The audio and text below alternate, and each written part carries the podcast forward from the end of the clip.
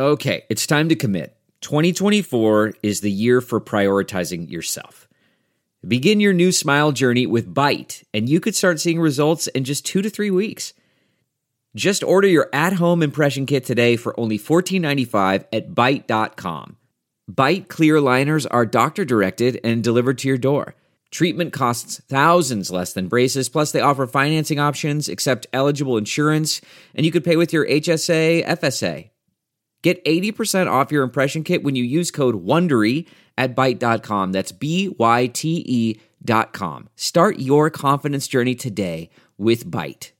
So, October 1st marked the 70th anniversary of the founding of the People's Republic of China, aka Mainland China, and also brings with it a week-long holiday, usually referred to as Golden Week. For our listeners in China, we hope you're enjoying your long vacation.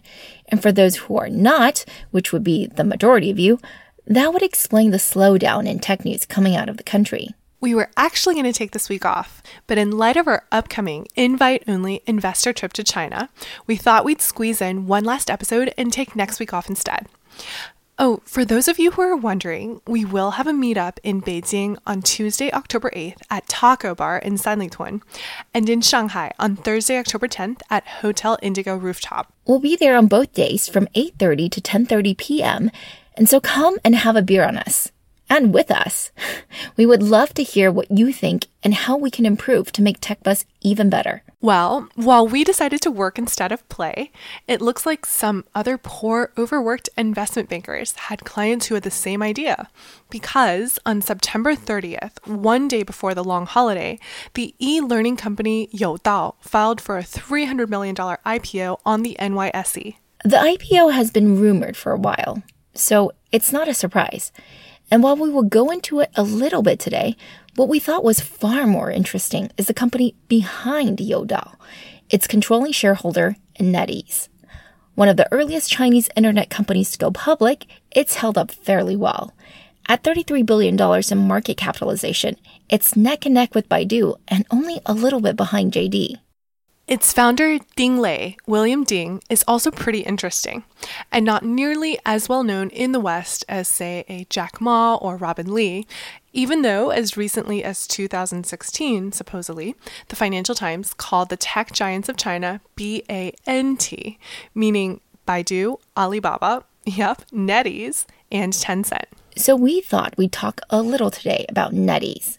William Ding and how he built a business empire from offering email to publishing and developing games to now breeding pigs and educating people. 既养猪又育人 is what people are saying about him. And you know what? That's kind of his style. He said more than once that a company doesn't need a direction, or specifically, he doesn't want it to be associated with a specific label, like Alibaba and e commerce or Baidu and search. So, NetEase, he wants it to be pretty free forming because, in his opinion, that is less limiting. And so, yeah, NetEase is many things. It's actually quite strong in multiple niches. And in addition to developing games, pigs, and people, it's not bad at e commerce or music either. And these things aren't as closely related as, say, e commerce and payments or search and AI. So, in that sense, NetEase is somewhat atypical. Yeah, it's worked, for the most part anyway. William Ding is worth $16 billion today, and Forbes puts him as number 81 richest in the world, and Hurun puts him as 16th richest in China. No small feat. How did he do it? Let's find out. The president's key economic team goes to China. Uh, after a whole night thinking, I say I still want to do it.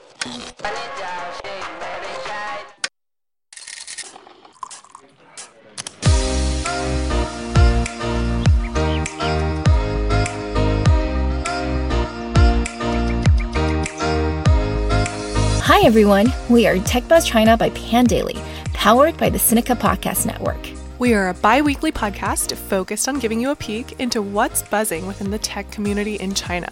We uncover and contextualize unique insights, perspectives, and takeaways on headline tech news that don't always make it into English language coverage, so you can be smarter about the world of China tech.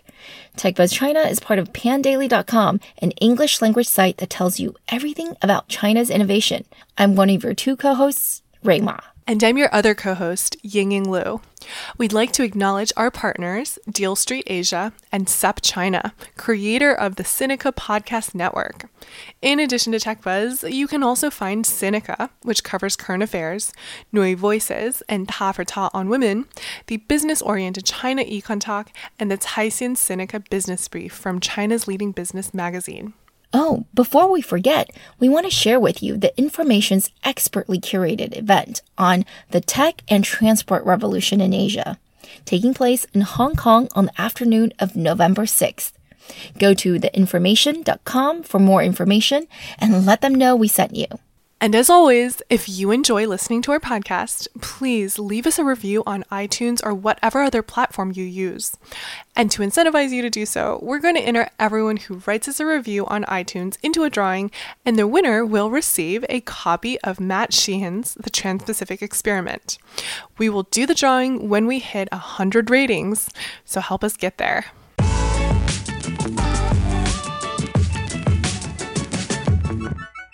Oh, and one more thing before we start.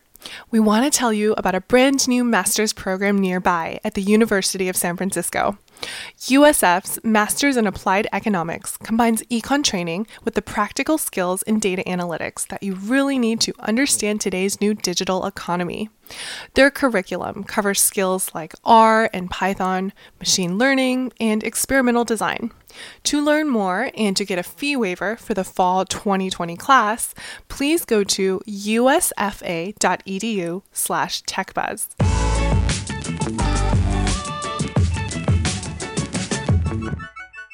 So, today's topic is NetEase, which is an old, old Chinese internet company, positively ancient by internet time. And what's interesting about it, actually, is how it's gone into all these different business lines and started to spin them off. Something we haven't really seen a ton of American companies do, but actually happens a lot more in China and Asia more generally. To talk about NetEase, though, is really to talk about its CEO and founder, William Ding, Ding Lei. Like many of the entrepreneurs you've heard us talk about on TechBuzz, William came from a relatively privileged family. Now, he was born in 1971, meaning he's almost 50 years old today, which puts him on the other side of tech entrepreneurs in China. It also means that he came of age in the late 70s and early 80s, when China was still very, very poor.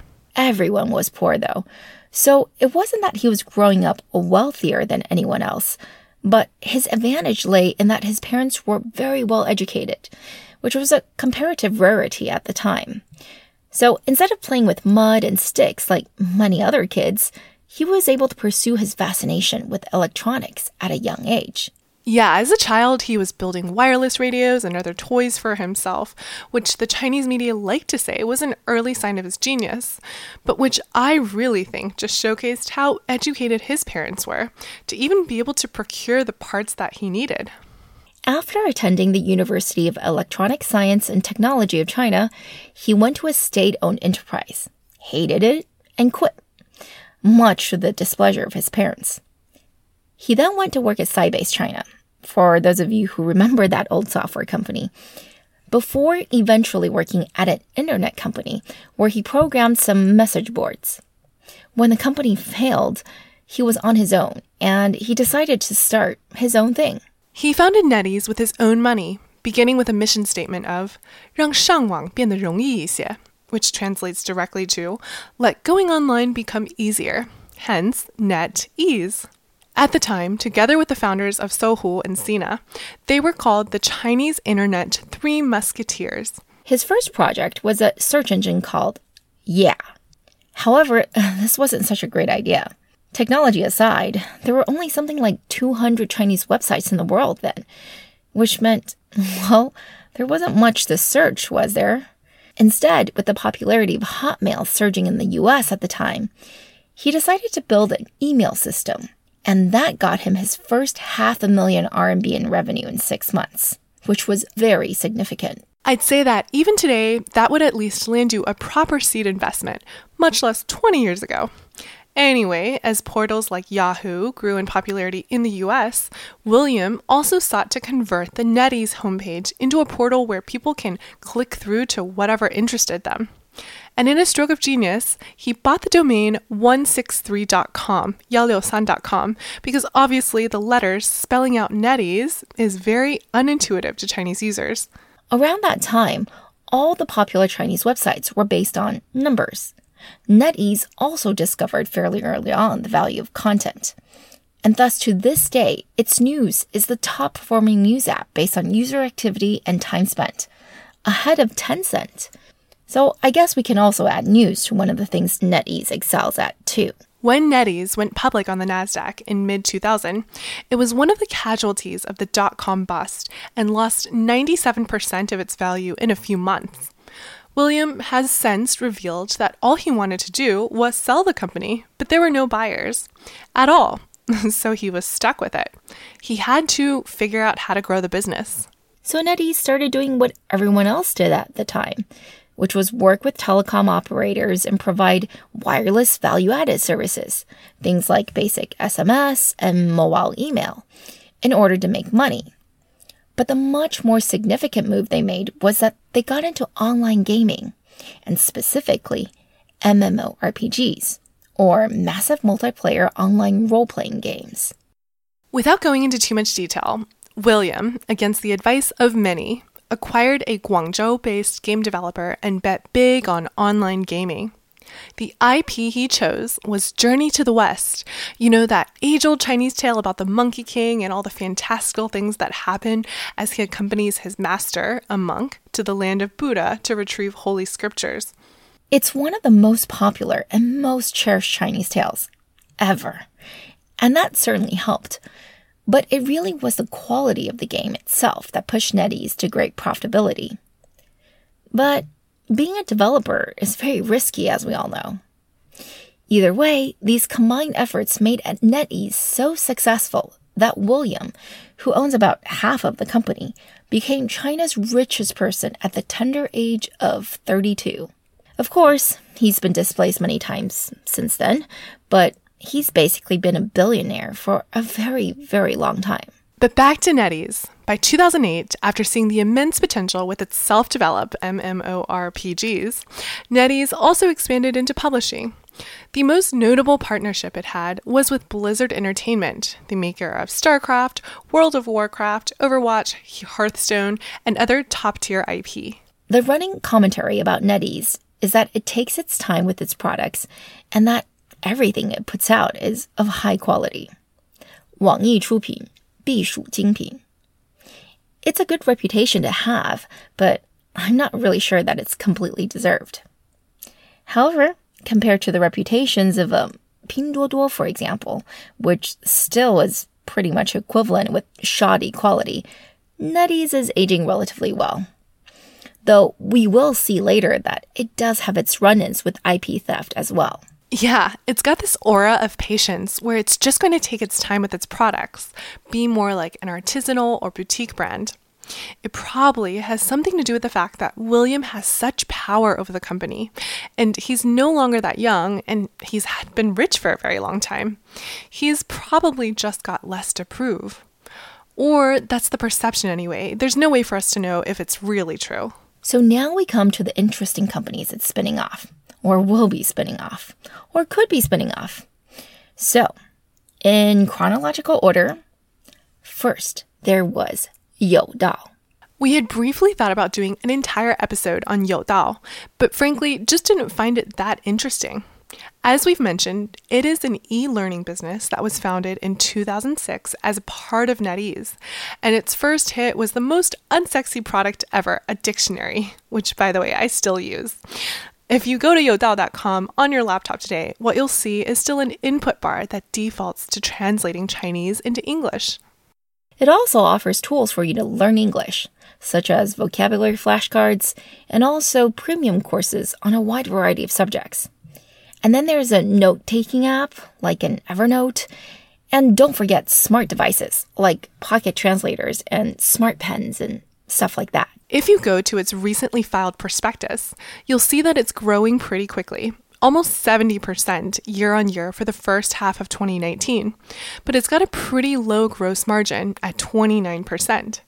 While the bulk, or almost 60% of its revenues, comes from its education business, there's still a lot of advertising, which makes sense since it does have over 100 million MAU after all. Of the over half a million paying customers of Youdao's premium courses last year, over a fifth were K 12 students. As we've explained previously in TechBuzz episode 47 on learning for children, English is a huge category. But tutoring for all subjects is very much in demand, and Youdao has modified the traditional MOOC or MOOC, massive open online courses, to be what they call quote unquote dual teacher. It sounds a lot more complicated than it is because it's basically just live streaming a primary teacher on a screen while there's another teacher or even multiple teachers that are offline in the classroom alongside the students to provide additional assistance. It's pretty basic, but this method has taken Chinese edtech by storm and it's become a super popular pedagogical method in the past few years. Okay, so that's the developing people business that's going public and hoping to raise something like $300 million.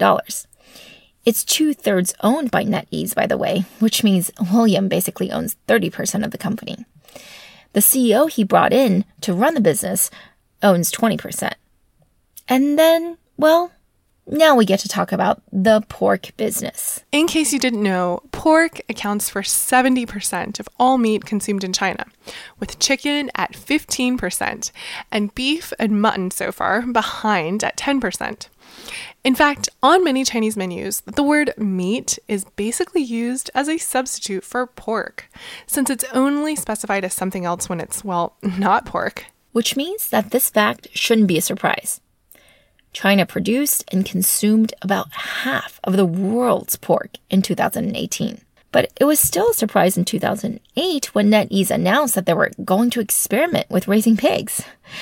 This wasn't going to be some hobby farm that William was going to have on the side, but an actual corporate initiative with its own branding, Wei Yang, and its unique selling point which was this special breed of black pigs that they were going to raise organic and free range. The narrative is that William was disturbed by all the food safety issues that were sweeping through China, and he wanted to use his funds to research and develop a scalable way of raising pigs that would deliver the healthiest meats with the best taste, and of course, in a humane and sustainable manner. all the buzzwords. After seven years of development, he unveiled the first batch of pork, which were hailed to be as delicious as he promised. I mean, these were some special creatures that were bred and killed. NetEase pigs supposedly know how to use the toilet and only eat natural food. I think that means organic. And they live in such a high tech environment that the entire farm is overseen by just a few people. In 2017, William raised over $20 million from Meituan and Sinovation Ventures to continue funding the project. Aside from grabbing headlines, it's generally agreed that he's trying to curry favor with the government because food safety is such a sensitive and important issue in China. But I'd like to ask who cares? It's not a big cost, and it's bought him plenty of goodwill. And his pork is affordable too. Before the recent outbreak that decimated pork production, it was selling for less than $15 a pound, which is comparable to other black pork brands. Aside from grabbing headlines, it's generally agreed that he's trying to curry favor with the government because food safety is such a sensitive and important issue in China. But I'd like to ask who cares? It's not a big cost, and it's bought him plenty of goodwill. And his pork is affordable too. Before the recent outbreak that decimated pork production, it was selling for less than $15 a pound, which is comparable to other black pork brands. You see, in 2013, well after BAT have been working on their respective internet music businesses, William decided to jump in with his own product. The story being that he was disappointed by all the choices out there and figured that he could make something better that others would appreciate as well. Non trivial, given how competitive the space was, which, by the way, we outlined in Tech Buzz episode 33 Tencent Music, totally not China's Spotify. The TLDR on that is that it's now worth at least $3.5 billion. After raising $600 million from Baidu and General Atlantic last year, and more recently, another 700 million from Alibaba and other investors. It's probably an IPO candidate, especially after the recent antitrust case against Tencent Music. That company, by the way, is worth $21 billion. It's true that it's considered a distant second in the music category, but I guess the bet is that the market will become a duopoly, since there are really no other viable alternatives. And that brings us to the last business line we want to talk about today, which is NetEase e commerce. It may have popped up on your radar recently because NetEase sold off a portion of it to Alibaba recently. It's a line called Kaola, specializing in cross border e business, i.e., selling imported goods to Chinese people, for $2 billion. Originally, it was supposedly being considered by Amazon, which has a 6% market share in imported goods e commerce in China. Together with Kaola's 23% market share, they would have been even with Tmall's 29%. But now, Alibaba is going to have the overwhelming lead when it comes to selling imported goods to Chinese people online. Kaola, as far as we could tell, was growing fairly quickly despite the general economic slowdown. But it for sure had a much lower profit margin than NetEase's core business of gaming, and so there were probably some trade offs to be made, especially if NetEase wanted Alibaba's unwavering support for its music business. Or something like that.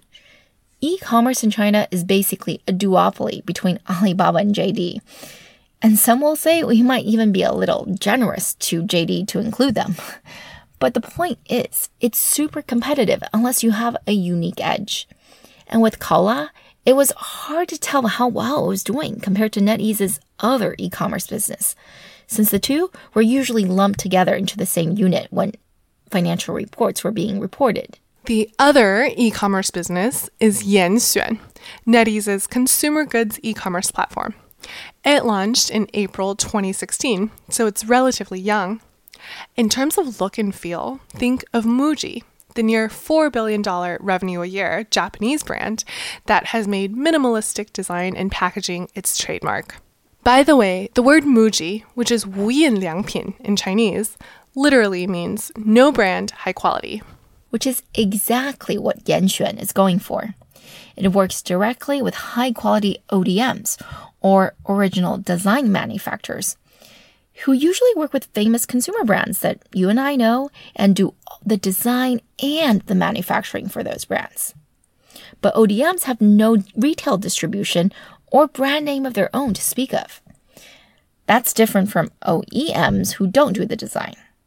So, yeah, ODMs kind of do all the work, sometimes own the IP even, and the brands take all the credit and get most of the profits. That makes it sound like vaguely unethical, but of course, there's a reason why things work this way. The ODM business operates very differently and has a completely different kind of risk profile, so you really can't compare it to a brand. What is true is that if you're an ODM, margins are generally thin and you thrive on scale. And this is where NetEase saw an opportunity. Yanxuan literally means carefully selected. So NetEase is basically saying to you, hey, we're going to find all these amazing manufacturers, but instead of paying the markup for, say, a Levi's, we're going to find the folks that make their jeans, strip off the brand, and make you something similar but sell it to you at a significant discount. So it's as if NetEase is running its own private label, except that they've chosen to minimize the branding and instead kind of pretend they're a master curator, so as to give you the illusion that the ODM is selling directly to you. Or at least, that's the impression I get when I visit Yanxuan. The brand is no brand. Yep. They try to pass off the product as selected versus branded by them which is implicit in the name, of course. They then reinforce this by advertising the credentials of the manufacturer. So, for example, today, when I logged on, um, I saw that there were socks and belts made by the same supplier to Calvin Klein, but available for a huge discount. It literally says CK manufacturer on the image. Kind of like, you know, when you go shop somewhere and the store brand says, hey, compare us to XYZ premium brand on the label. Sometimes, though, there's no specific brand associated, and it does just say overseas manufacturer or something generic like that. Which is why it makes sense that higher quality, larger manufacturers with larger minimum order quantities are probably happy to work with NetEase, and why they say that their margins are actually better with NetEase than with their traditional clients. They get something like up to 20% with NetEase, which is a significant bump from the 10 to 15% they're used to getting. Anyway, it makes sense that ODMs love this, right? These goods are not meant to be trend setting. They're meant to be practical and to appeal to the value sensitive shopper. They're basic items, derivative of other products that's already been made for other brands. Except now, connect this with NetEase's huge base of traffic, the trust it's built up with its users, and voila, you have scale and you have a business. Overall, though, the business has grown like a weed, and initial concerns that the Chinese consumers would care about designs ripped off of other brands never really amounted to anything. I mean, I'm personally not sure why people were even afraid of that. Haven't companies like Zara demonstrated that most of the world just don't really care about originality as long as it looks good and is priced reasonably? Of course, just because you're using the same manufacturer as Calvin Klein doesn't mean that manufacturer will use the same raw materials as it does for CK. Some Yanxuan goods are 10 times cheaper than their luxury counterparts. Some of the savings come from lack of branding, but some of it, doubtlessly, comes from lowered quality, which has definitely been a complaint. NetEase also was smart to stay out of apparel in the beginning and to start in home textiles. Things like sheets and towels are some of the best products to sell. People care about the quality, but they're relatively brand agnostic, and the products themselves are extremely standard, so return rates and thus restocking fees were low. It's just a low frequency business and tough in that way. NetEase isn't the only one to think of combining Muji style with e commerce. Remember, Lei Jun of Xiaomi also said that he aspires to Muji's look and feel. And there are so many other players trying to do something along the same lines. In the US, there's SoftBank funded Brandless, for example, and of course, Amazon itself with the Amazon Basics line. And do you think Alibaba and JD were going to be left behind? Of course not. Alibaba's version even sounds similar. It's called Xinxuan. Although it doesn't highlight the ODM at all, so there's no mention of similar branded products. The lack of marketing around ODMs might be due to legal reasons, though, since actually, most ODMs are prohibited from using the brands they service to promote their own products, at least not directly to other consumers. That makes sense, right? Total e commerce revenues, though, for NetEase in 2018 was $2.8 billion. And analysts think that at least half of that was from Yanxuan. Not bad for a three year old business, especially when global juggernaut Amazon's private label business is estimated to be still under a billion dollars. And that's Amazon we're talking about.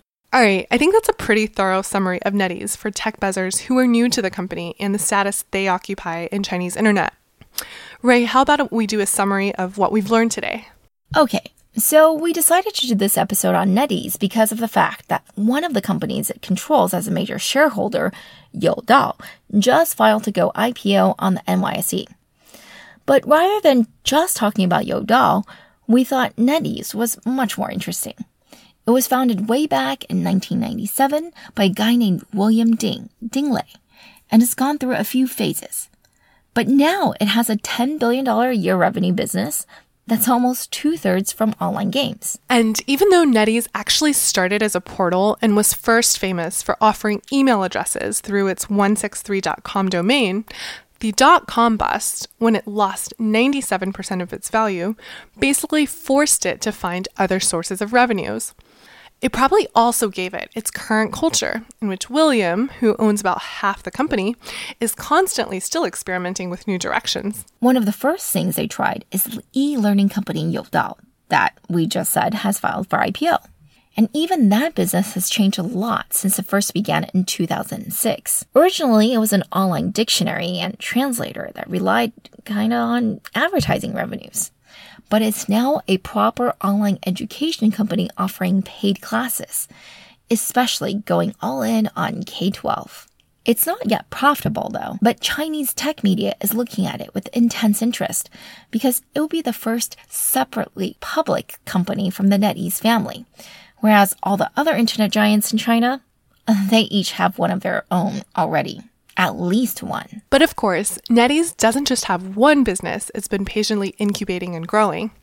In addition to educating people, it's been breeding pigs for their meat, which happens to be a very good business in China, or at least it was before the epidemic this year. Its selling point is that its meat is healthy and safe, organic and free range, and delicious. So far, this messaging seems to be working, although it's a pretty small business at current. In addition to games, people, and pigs, NetEase also started a music business six years ago and has raised well over a billion dollars of outside capital for it from both Baidu and Alibaba. Which makes sense, actually, since the first place player is Tencent Music, which went public last year. Concurrent with raising money for its music business from Alibaba, it's also sold off its cross border e commerce, Kaola. NetEase holds on, however, to its private label business Yanxuan, which sells minimalistically designed consumer goods straight from high quality manufacturers at a fraction of the price of their designer counterparts. Now, that's a business that's estimated to have done $1.5 billion last year, and it's still growing well above double digits. Critics call the items rip-offs of famous brands, while fans say that the value proposition is quite appealing. This is one of NetEase's fastest growing segments, but also much lower margin than gaming. Confused yet? well, I mean, NetEase's William Ding certainly has his hands in a lot of pies. But that's kind of the way Chinese internet companies roll. For him, especially, with gaming such a hits driven business and growth slowing, finding other avenues of growth, such as e commerce, is definitely a worthwhile experiment. We'll see if Youdao makes a decent public debut. I mean, my personal guess is that it's going to have a really tough time. But NetEase, the parent company, has a few other tricks up its sleeve. So I'm sure we'll be seeing it again in the news very soon. All right, that's all for this week, folks. Thanks for listening, and we hope to see you next week. As a reminder, our next episode will be out in two Fridays. We really enjoyed putting this together, and of course, we're always open to any comments or suggestions. You can find us on Twitter at ThePandaily, at TechBuzzChina, and my personal Twitter account, spelled G I N Y G I N Y. And my Twitter is spelled R U I M A. TechBuzz China by Pandaily is powered by the Sinica Podcast Network on SupChina. Pandaily.com is an English language site that tells you everything about China's innovation – our producers are Sha Wan and Kaiser Kuo. Our intern is Wang Wanglu. Thank you so much for listening.